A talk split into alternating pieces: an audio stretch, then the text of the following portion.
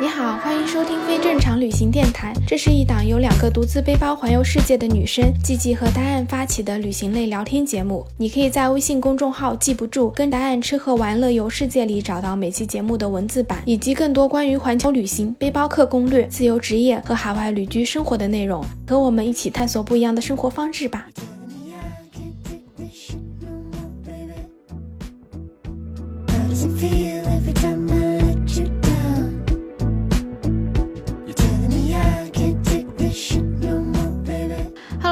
好，我是季季，我是戴安，欢迎收听非正常旅行电台。这是一档横跨南北半球的旅行播客，带你用声音环游世界。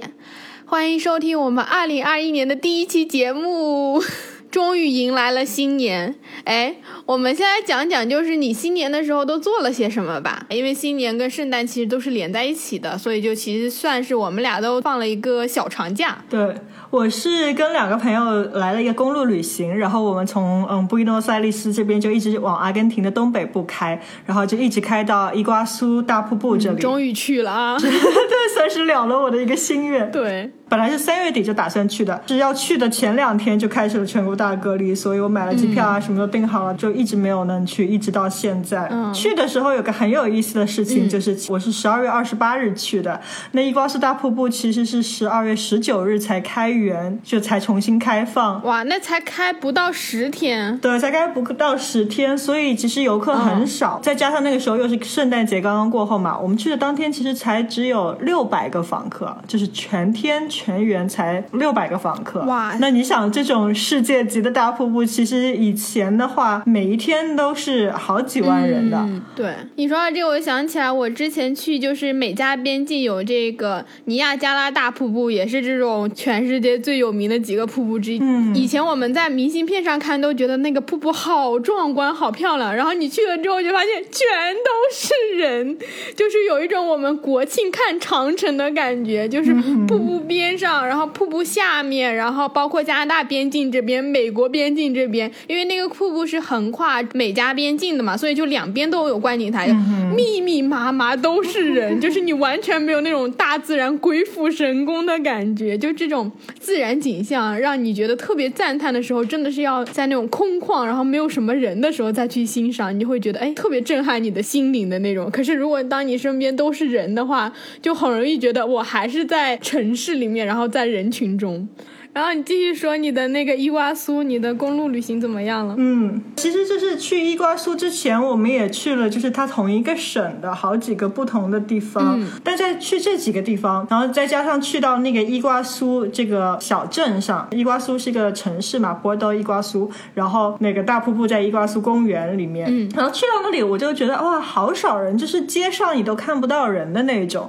然后很多店可能因为这边的也是大隔离，再加上又没有游客，所以。很多店可能也刚刚开门，没有几天。比如说我们住的青旅，当时也是我们是唯一的客人。然后我就在想，那我们去到那个伊瓜苏大瀑布那里，是不是很爽？因为就完全没有其他游客，你就可以单独几个人拥抱整个大瀑布那个感觉。嗯，对。然后我还跟我的两个朋友分享了我的这个想法。结果第二天去的时候呢，我发现虽然一天只有六百个访客，嗯，对，其实其实如果一天六百个访客，如果大家都不同时间进去的话，分散来说。说那真的是很少人，因为其实这个大瀑布很大，然后它有三条不同的路线去看不同部位的那个瀑布。但是呢，现在新冠还没有完全过去，所以网上订票的话，你要选时间的，比如说上午它就只有一波或者几波。哦，以前的话，你入园是可以，就是大家可以自己行走，你可以雇导游，你也可以不雇导游。嗯。然后现在的话，就是比如说我们定的十点钟到，那十点钟的这一批呢，其实就不少人了。我感觉至少有一百个人，然后每三十个人就必须得跟一个导游，所以我们还要专门去请导游，不能不请导游。他就是等于把所有的人都集中在一块儿。然后我们下午出来的时候就还有一波，所以就是没有我想象的那种可以旁边完全没有人。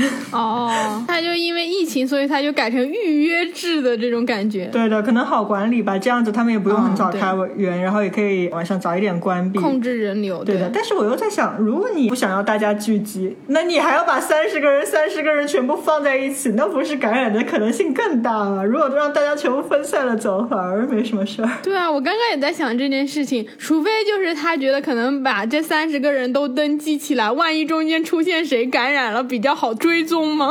我觉得还是为了好管理吧，因为游客没有那么多，可能工作人员就相对就也减少了，因为如果没有那么多的游客，旅游业可能也应该差了很多。对，就不用每个地方都有人看着。嗯，对的。我刚刚想说，你不是去那边，现在你说那个青旅什么都没有什么人，那是不是就是现在住宿啊那些物价会低很多呢？我本来是这么想的，但其实很多小地方物价没有低很多，但是要看吧，有些地方其实可能它跟疫情前的价格是一样的，但是你知道那个阿根廷通货膨胀，还有就是这个美元也是对阿根廷比索直在涨，你换成美元或换成人民币来说的话，还是会便宜的。但是也有很多地方就是以前有早餐啊。然后现在因为新冠啊什么就没有早餐了，变相的涨了一点价，是吧？但是还好，就是毕竟一天几百个人，你入园，哪怕你整个时间得跟一波游客在那里，但是也要比几万人那种好。几万人，我估计就算你自己走，你走到哪里也都全是人。你要三十多个人一个小团，三十个人一个小团，那你前面后面都没有其他人，所以你要走快点走到最前面，或者你稍微慢一点到最后面，你还是可以就是享受那种没有人的自然，享受小小的一个片刻。对的，对的。哎，你看那个瀑布的时候，你是什么感觉？就是我也很想去那伊瓜苏大瀑布，但是你说真的到了那边，你是什么感受？嗯，入园的时候你是要先坐一个小火车，嗯因为它是一个建的非常发达的一个旅游胜地嘛。哦，我还以为是那种很自然的那种呢。没有，伊瓜苏大瀑布又不是个小破瀑布。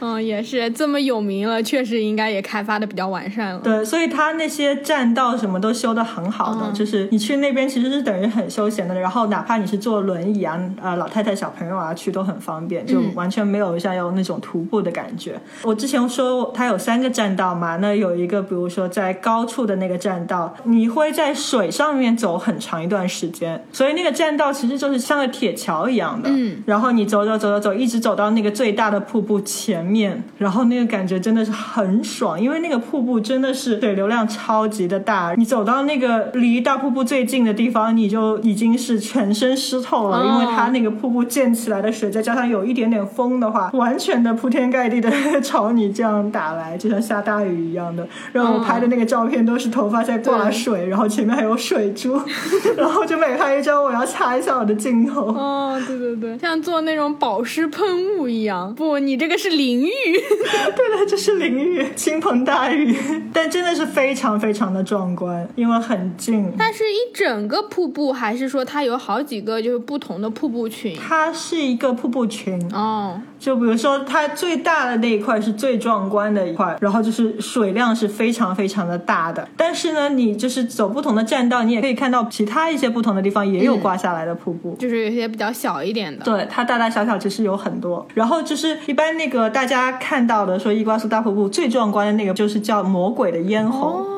就是因为它是在河道上什么之类的，对的。然后瀑布的另外一边就是巴西，哦，就是也有人可以从巴西那边来看。然后有一个项目，其实本来很想去做的，但是后来说是每天有限制，而且提前要预约，所以我们没有做到。就是你可以坐一个船，然后在那个瀑布那边漂流，然后可以跟瀑布就是非常非常亲近的那一种，感觉很爽。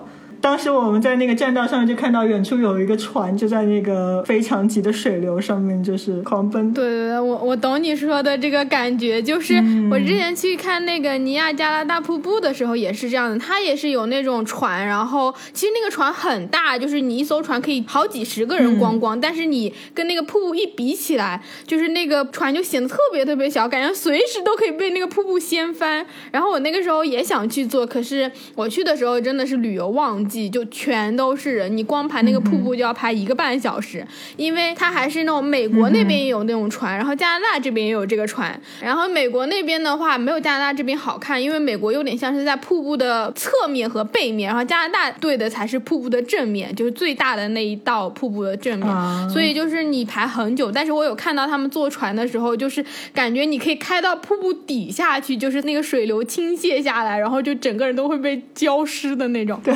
而且在瀑布边上有好多彩虹，你有看到吗？有有，很漂亮。对，它那种水汽出来就特别容易有各种各样的彩虹。对我们本来就是去之前看到是会下雨的，然后还挺担心，但是去到那边后来还出了很大的太阳。但一开始的话，其实并不是那么大的晴天，就是有云有太阳，所以拍出来照片还蛮漂亮。因为后面就是有蓝天有白云的那种。对对，反正你们这下不下雨也差不多了，去了都淋湿了。对的，然后我这边看到的就是船，倒不是那种大的，就是一个小小的皮筏艇，就像橡皮艇那种，橙色的那种。哇，那种看起来应该更刺激吧？对，可能坐个十几个人吧，我感觉我也没数过。那种应该超刺激，就是一不小心整个船就会翻那种。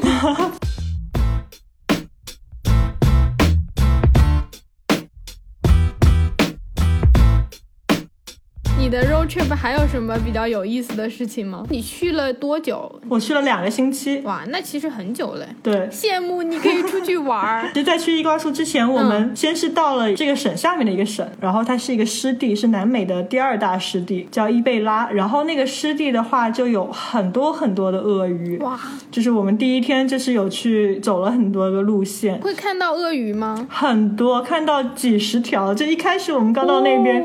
就跑到一个地方的河边，我们说哦鳄鱼，然后就拍各种照片，超酷的哎。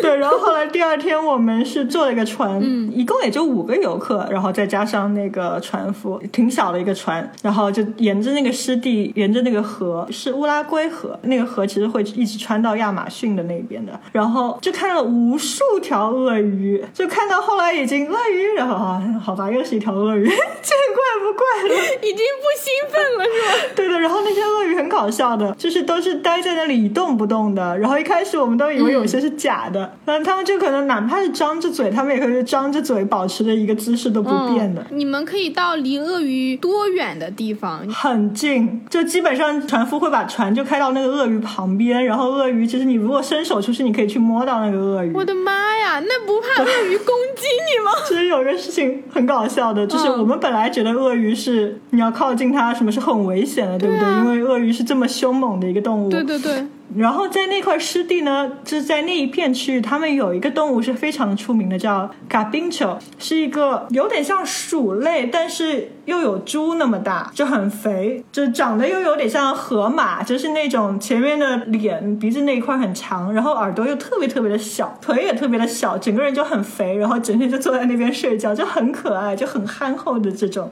后来我们才了解到，其实这边的鳄鱼是最胆小的。比如说，很远很远的地方有一只这种动物，稍微动一下，然后几百米的这样子躺在河边，这五条鳄鱼就一下子吓得全部往水里冲进去啊！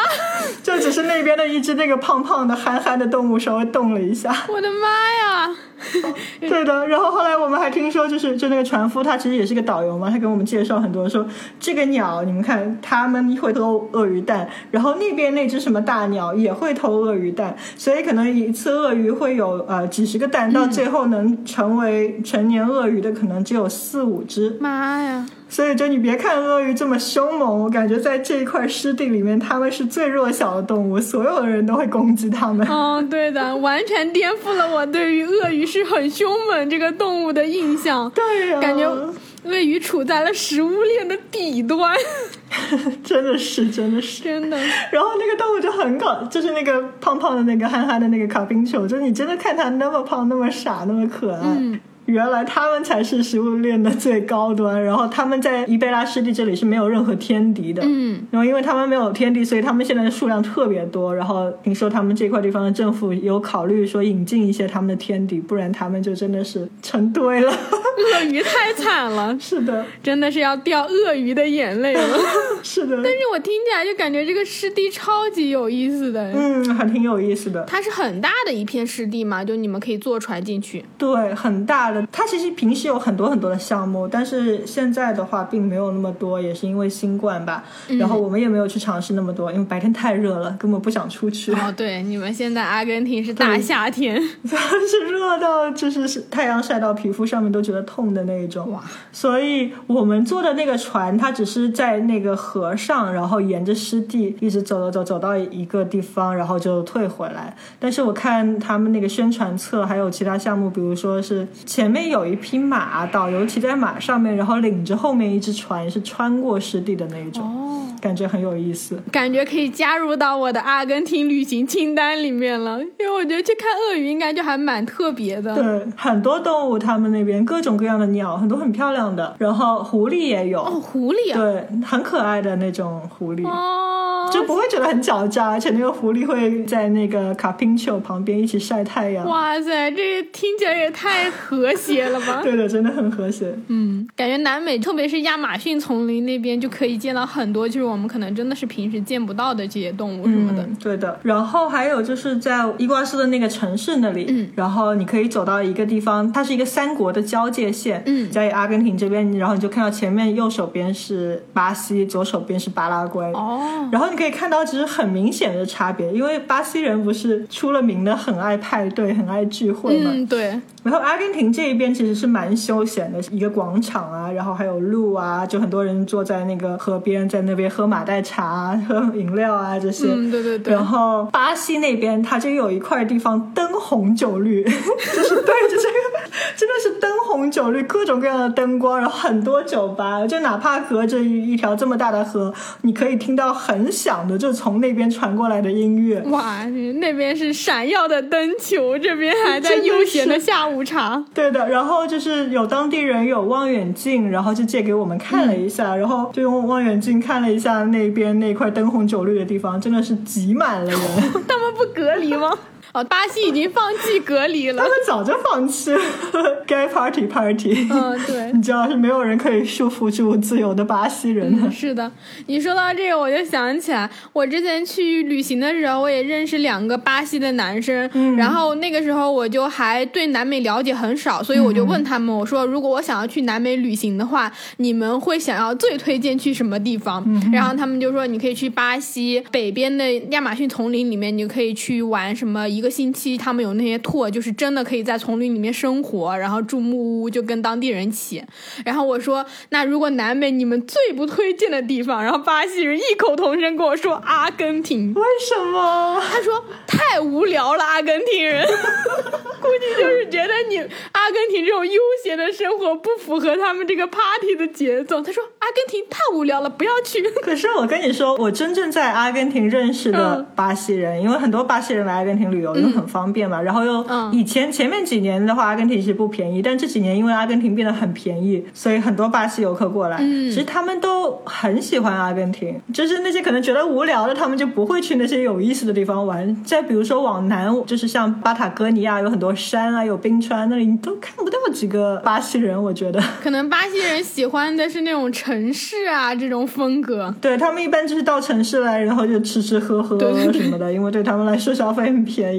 对你让巴西人放弃去那个 party，然后去跟你巴达哥尼亚爬山，我觉得这有点难。对了，然后很多巴西人来这里，就是现在来这里就购物，购完物就回去的那一种，感觉很像以前香港跟深圳的那个关系。哦，对对对。你不是说你们能够看到那个巴拉圭吗？那边是什么样子的？那边就什么都没有，什么都没有，一片昏暗。可能这他们那边就是也正好没有大城市，然后巴拉圭这个国家本来也就比较穷。对对对，我有跟去过那边的朋友聊过，他们觉得哎那边还是比较落后的国家。但后来我们去到另外一个城市，就是那个伊瓜苏所在的省，它叫 Misiones，然后在那个省的首都那个河对岸的话，呃也是巴拉圭，然后那边就繁华很多，因为因为正好是巴拉圭的一个大城市，但是也不能跟阿根廷比，就只有几栋高楼这种。我对巴拉圭唯一的印象就是以前世界杯的时候有这么一支球队，然后我对这个国家一点点就是具象的概念都没有，只知道巴拉圭踢足球还可以，然后出了挺多足球运动员的，其他我什么都不知道。我也是，我就对巴拉圭就完全没有概念。嗯，对。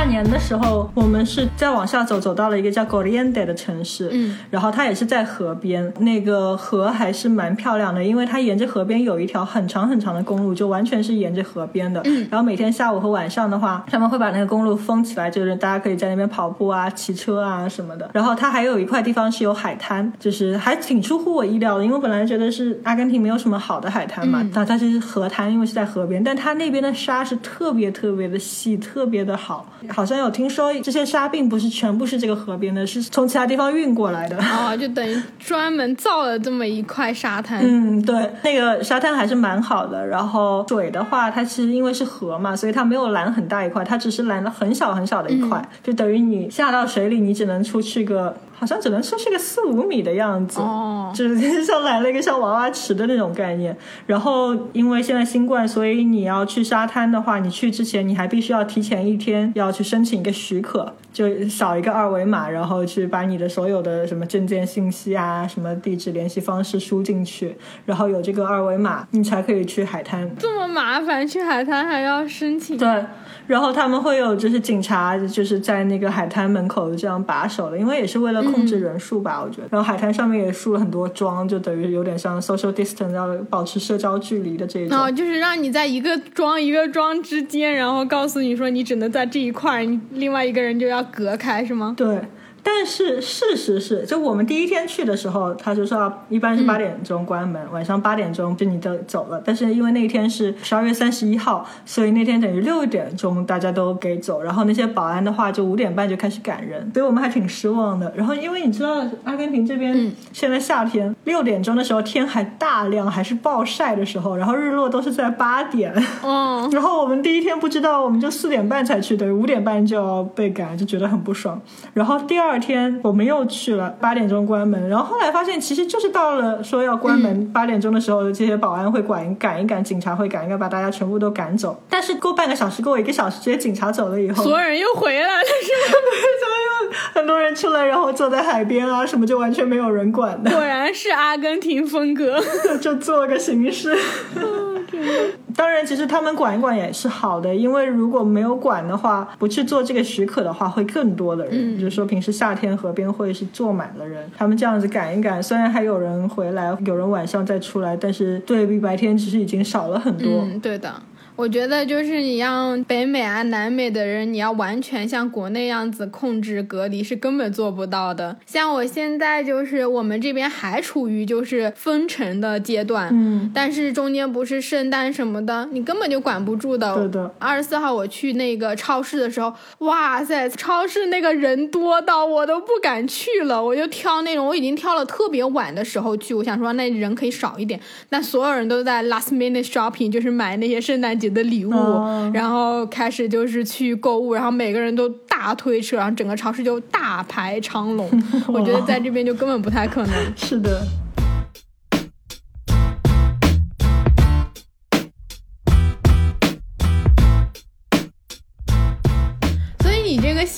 是怎么过的？说到这个，我要说另外一个事情。本来我们去 c o r i a n d e 这个城市，是因为跟我们一起去公路旅行的这个阿根廷朋友说啊，我在那边有朋友，我们可以跟那些朋友一起过。嗯，我和另外一个女孩子都说好啊，那我们可以就是一起聚个会什么的。嗯，结果到了新年，到了三十一号的前一天，我问他，嗯，你的朋友怎么说啊？我们可以过去吗？他说哦，我还没有跟我的朋友联系。我的妈！呀，这可怕的时间观念，对，就很随意的。他们像我们哈，一般来说，就哪怕是北美的人，我以前在美国的时候，就是如果有个新年聚会啊什么的，或者你要去拜访朋友啊什么，你都会提前说的，对不对？对对对。但在这边，这个人的时间观念是完全是颠覆你的想象，太夸张了。对的。然后正好我是以前我去门多萨的时候，在那个门多萨一家青旅的志愿者之家，就是大家都是做志愿者的，然后认识了两个朋友。然后这两个朋友呢，他们现在正好就住在这个 c o r i a n d e s 这个城市，所以他们就问我：“哎，你们第二天干什么呀？”我说：“还没有 plan，要不我们一起过？”他说：“好啊。”所以我们后来就去了这两个朋友的公寓里面。就其实没有做特别特殊的事情，我们就吃吃喝喝，然后放放音乐，跳跳舞这样子。这你知道吗？至始至终，我这个阿根廷朋友都没有跟他的朋友见过面，因为后来我就跟他说，我在这里有朋友，然后我们可以跟我的朋友一起过。他说好啊。嗯，我说那你的朋友那边怎么办？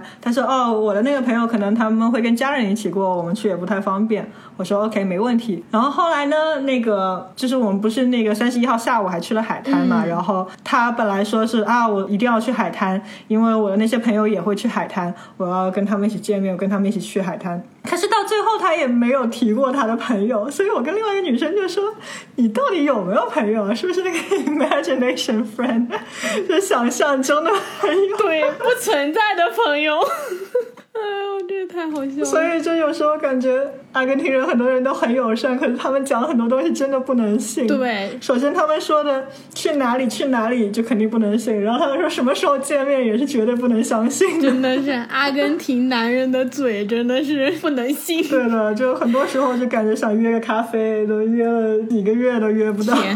真的太夸张了。不过还好啦，你今年的跨年听起来比去年已经强多了。你记得我们录上一期的时候，你说你这跨年又没吃上烤肉，然后还睡在了马桶边。啊，对，那个是中国春节。去年我跨年是在智利，在圣地亚哥。嗯，然后当时是被困圣地亚哥，因为我当时以为我回不来阿根廷，我以为要等个新的签证。嗯，当时是住在一个沙发客家里嘛，然后他们还挺 nice 的。本来我只是要住个两三个晚上，后来我就在那边住了。很多个晚上，因为我说我回不去阿根廷，我不知道什么时候我才可以收到我的签证。嗯，然后他是跟他爸爸妈妈还有妹妹一起住的，然后他们又给我一个单独的房间，所以后来跨年的时候呢，就是我还买了红酒，然后跟他的家人一起聚餐，一起庆祝。跨完年之后呢，他们家就出发去智利南边的一个地方旅行，然后呢，我就去到了一个 salsa party，然后跳舞跳到早上，也挺不错的。对，去年的跨年其实最后还可以，反正。不管怎么样，比你那个错过烤肉 party，然后睡在那个马桶边，可是要强太多了。是的。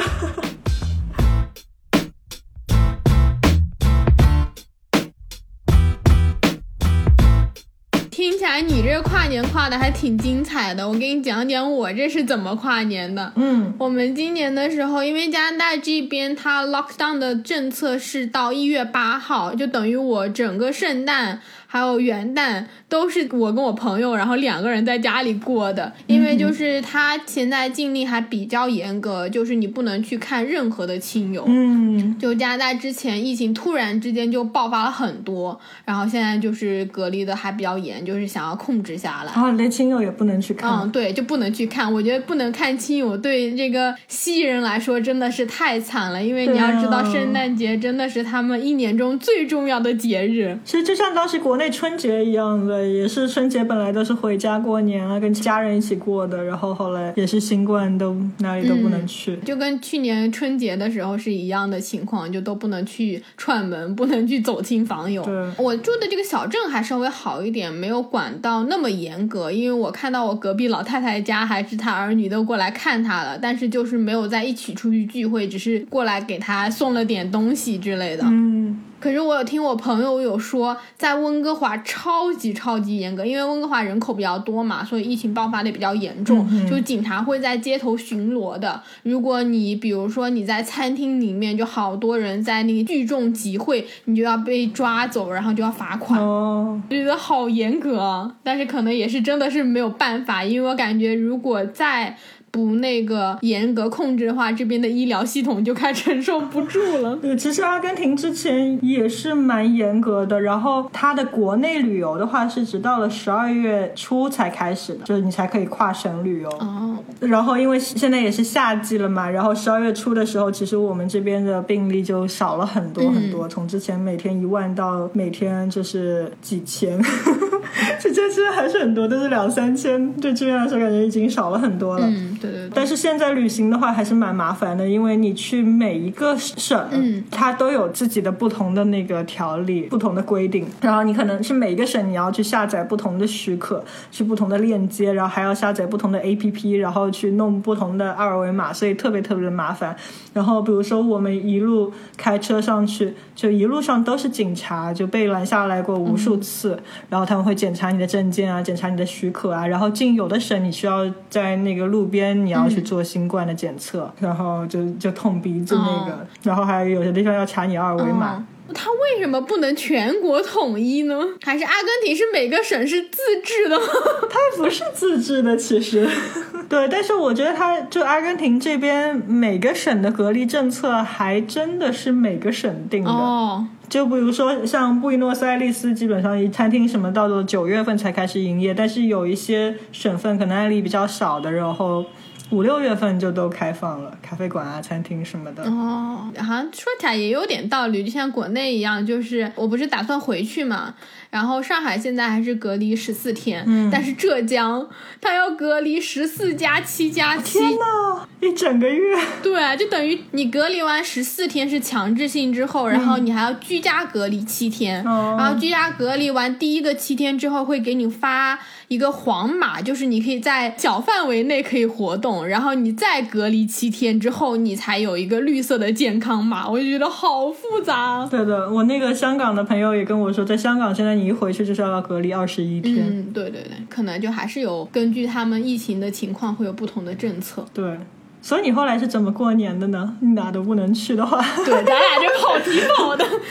说回到我的新年，所以就是新年，我不是就跟我朋友两个人在家嘛？浪漫的烛光晚餐吗？没有浪漫的烛光晚餐，我们俩点了个外卖，因为我们俩圣诞的时候，我们就做了非常多好吃的菜。就是我那时候想说，哎呀，圣诞要有点仪式感，特别是我们又不能去跟朋友玩，因为之前我也有讲过，就是说租了一个山里的小木屋，跟几个朋友一起，我们就订了一个 a m b n b 想要去山里，就是还有。温泉的那种，好赞！也就可以圣诞节的时候去玩三天，大概是从十二月初的时候，然后开始突然有那个就开始说要封城了，你就不能再出去玩了。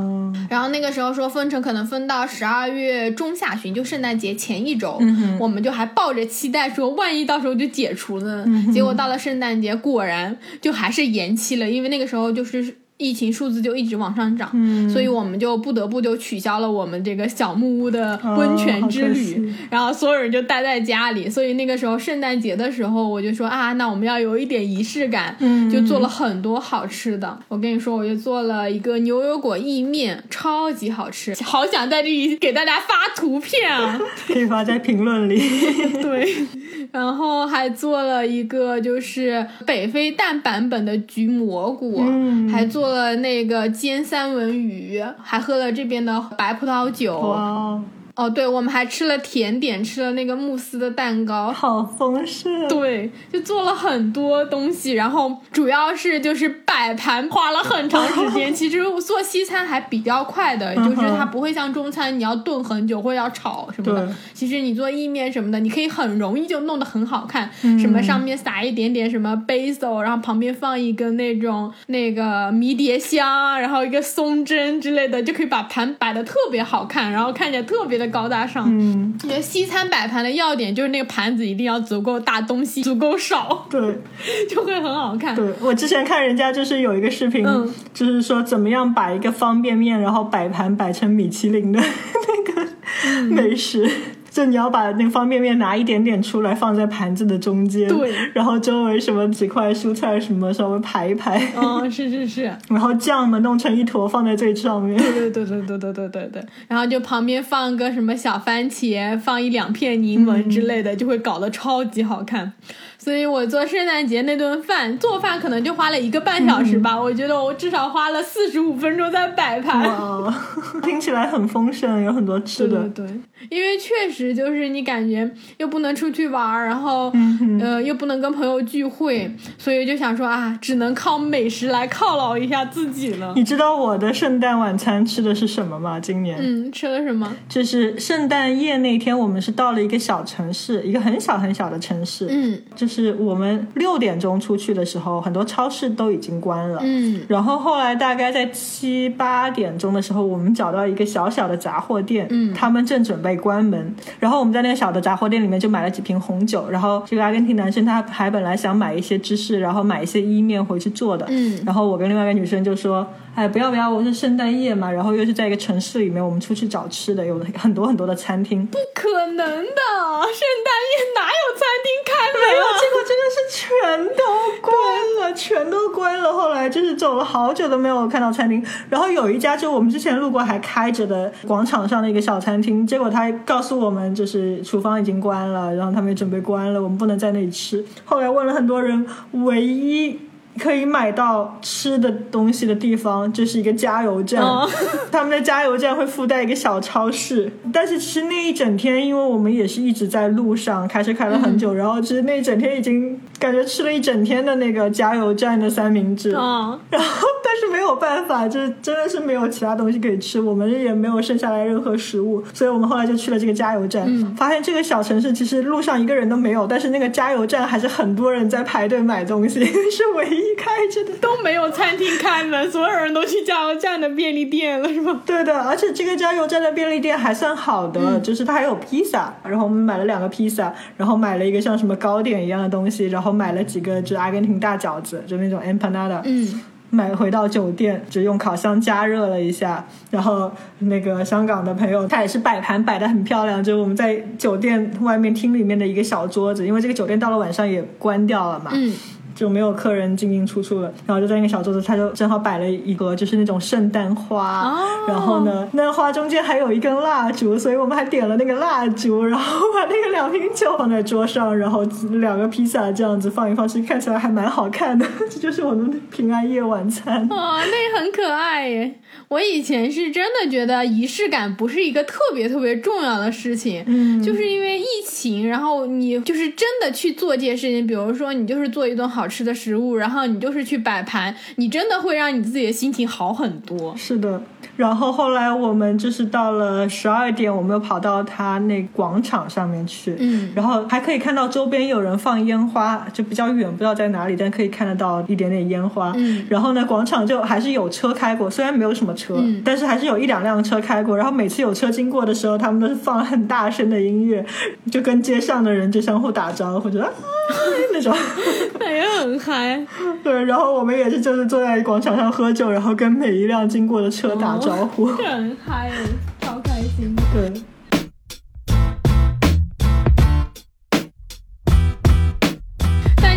到圣诞夜，就是所有的店都关门。我有一个几乎是一样版本的故事，嗯，就是他们这里的平安夜就等于像是我们的除夕夜差不多。嗯，西人他们都很重视节日，他们根本就不像我们这么勤劳。然后什么除夕夜还有很多饭店会开门，专门做什么年夜饭。这里真的是。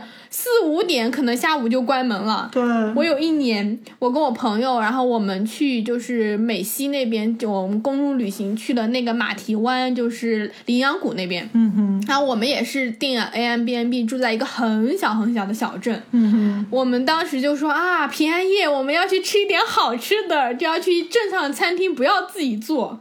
然后我们当天从那个马蹄湾玩回来之后呢，就已经是下午可能四五点了。嗯。我们就路过了一家餐厅。那家餐厅也就是那种美式快餐的那种餐厅，可能吃一些汉堡啊什么的，就可能比麦当劳看起来稍微好一点点而已。嗯，但就就是也差不多。我们就说啊，不行，我们要去吃一个更好一点的，就是平安夜我们要吃一个 proper food，然后不能吃这些快餐。结果我们就回到了 A M B N B，刚把东西放下，然后出来之后可能也就是五点多六点。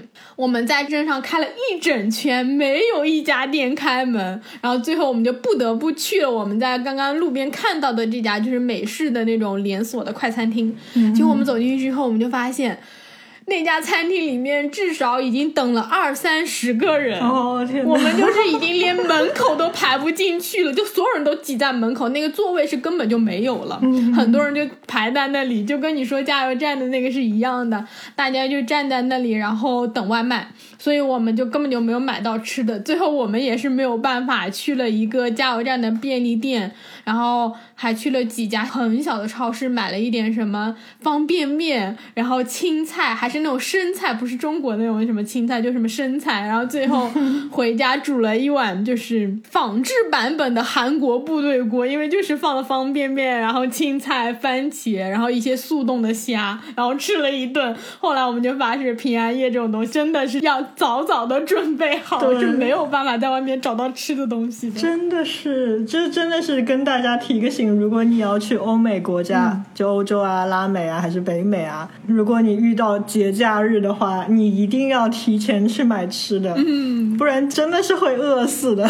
对他们是真的不开门，不管餐厅还是超市，偷偷的关门的。对的，我们这边经常因为这个镇子小嘛，经常有些餐厅它直接从圣诞就是二十四号开始直接关门，关到一月二三号，就是把圣诞和元旦一起都关了。我就想说，他们不需要做生意的吗？要是我们中国人在这里，肯定会开门的，根本就不用担心。他们不赶紧的赚钱。我们镇子上唯一开的餐厅是一家日料店，还有一家。泰国餐都是亚洲人。我以前有个美国朋友就告诉我，因为他们家是犹太人嘛，呃，犹太人的话是不过圣诞节的，因为圣诞其实是基督的。嗯，对对对。然后，所以他们以前在美国，就是每年圣诞节，他们全家会出去吃中餐。嗯，对。因为那个时候就只有中餐厅都是开门的，其他餐厅都关了。嗯，对的，对的。好像现在对这都已经成为了那个犹太人的一个习俗，他们只要在圣诞对就会去吃中餐。对，圣诞节去吃中餐。我我们这跑题跑的十万八千里。说回到我新年干了什么？我新年的时候呢，我们就就因为圣诞节弄弄了很多东西嘛，然后到新年的时候就感觉还没有从圣诞中缓过来。因为我们从十二月我跟我朋友开始，我们俩就是差不多隔两三天我们就去超市买一个小蛋糕，就觉得啊，整个都是 holiday season，然后我们就要开始快乐的度过这个圣诞季、新年季，然后我们就是两三天买。一个蛋糕，两三天买一个蛋糕，吃到圣诞节的时候，我们已经完全没有办法吃下去任何的，就是那种甜食啊，还有甜点，都觉得已经。太多了，对呀，两三天就吃，真的是一点都不夸张。我们已经吃完了整个超市所有的蛋糕，就是每一种我们都尝过了。而且这边超市它还会专门出一些什么圣诞限定的蛋糕，比如说它会把那个蛋糕做成一个圣诞老人的样子，或者做成那种一个小木头、小木桩的那个样子，所以就会有很多种。我们就每次都去买不同的回来尝，所以就等于那个圣诞节过完之后，我们俩都觉得啊。不行，我们要歇几天，就是我们的胃已经受不了了。你们整个圣诞节重了多少斤？我想问。重倒是没有重很多，因为我那天在疯狂的运动。但是我在疯狂运动的前提底下，我好像也重了三四斤吧，因为吃了太多甜点。对啊。然后到了新年的时候，我们俩说不行，我们要吃点清淡的。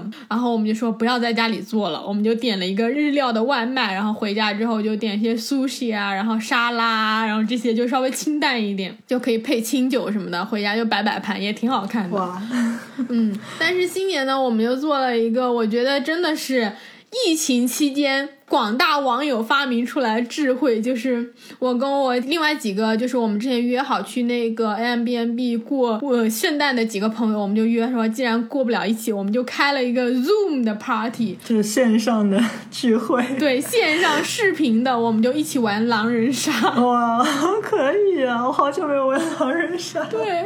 但是就是特别特别好笑，因为你平时我们在玩狼人杀的时候，你就可以看人家的表情，然后如果你是当法官的话，你就可以直接就是跟那个人对视。但 Zoom 的话，就是我们有六七个人一起玩。对啊，你怎么对眼神？你有六七个人一起玩的时候呢，你就要看这个屏幕，屏幕可能就同时有六七个人在大屏幕，你这个法官就要随时找到谁睁了眼，就跟在玩连连看一样的感觉，就是哎，这个人睁眼了，那个人。没睁眼，就是很难去找，不像我们在正常围坐的时候，谁睁眼谁比数字，说我今天要杀几号，你就很容易就看到。可是，在屏幕上就超级好笑，而且每个人大家拿镜头的那个光线都不一样，特别是有几个男生，就是我当法官说，我全程只看到他的脑门，但是我又不能发出声音，我说你把头抬起来一点，就 超级好笑，我就只能一遍一遍问我说。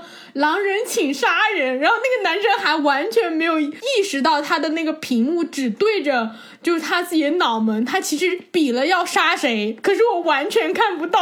对啊，很困难的。然后就是平时如果你坐一圈玩狼人杀，你闭着眼睛的时候，你可以听周围有什么动静，然后你可以去判断，可以去猜。但在网上的话就没有办法去判断周围的动静。嗯，对对对，然后。我们玩的时候有几个朋友，他们是夫妻，所以就是老公和老婆还一人要拿一台不同的设备，不然就会互相看到对方在比什么数字，然后两个人就得分开在坐在房间的两个角落里，就超好笑！天哪，被迫分隔，嗯，超级好笑，但是也挺有意思的。差不多是从晚上可能九点多开始玩狼人杀，一直玩到十二点，我们就玩了三局。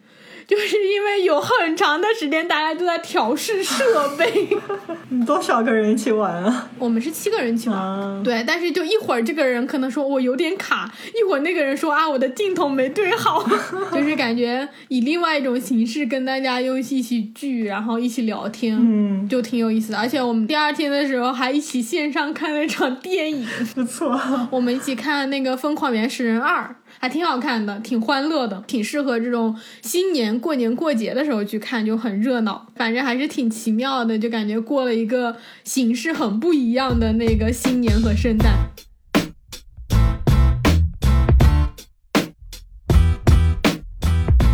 我自己觉得这个圣诞还有新年过得还算是比较有意义的。就是你也去公路旅行了，完成了你二零二零年的梦想，在二零二一年的开头。对对。然后我自己也觉得我还是过得蛮开心的，就是制造了一点点小小的仪式感，然后也有跟朋友在一起聊天啊、聚会啊什么的。嗯，对的。算是我觉得给我们二零二一年开了一个比较好的头。对。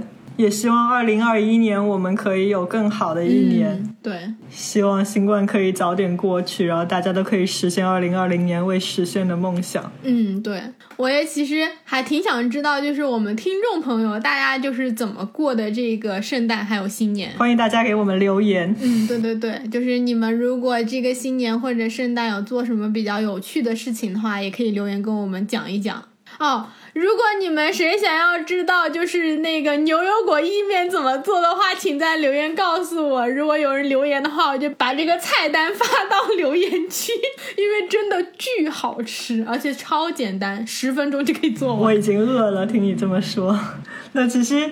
因为我们也是录了半年多的时间，在二零二零年，那现在进入二零二一年，我们也想了解一下大家对我们这大半年的播客有什么想法，然后还有就是在二零二一年的话，在新的这一年里面，大家想听一听哪一些方面的内容？嗯，对的。就是如果你们有想要听我们聊的地方，然后或者是想要我们分享更多可能跟环游世界啊，或者是说做数字游民相关的各种内容，都可以在下面留言。然后我们在二一年的时候就可以好好的来聊一聊，不管是生活上的、工作上的，还是旅行方面的，什么都可以聊。就大家可以在下面给我们留言，然后我们到时候都会来跟大家讲的。嗯，如果大家喜欢我们播客的话，也请大家给我们多多分享哦对对对，我们现在二零二一年，我们两个有一个目标，就是希望我们这个播客可以进到喜马拉雅旅游榜的前十名。我们打算今年就是好好的为这个目标努力。所以听到这一期播客的听众，请为了我们这个目标多多努力，可以去评价一下我们的专辑，然后把我们的专辑分享给更多的小伙伴，然后也可以在我们每一期音频底下帮我们留言，我们一起为了我们这个 top ten 的目标努力。吧，嗯，请大家一定要多多支持我们。嗯，那我们今天这一期节目就先到这里了。二零二一年第一期，咱们下周六再见，拜拜，拜拜。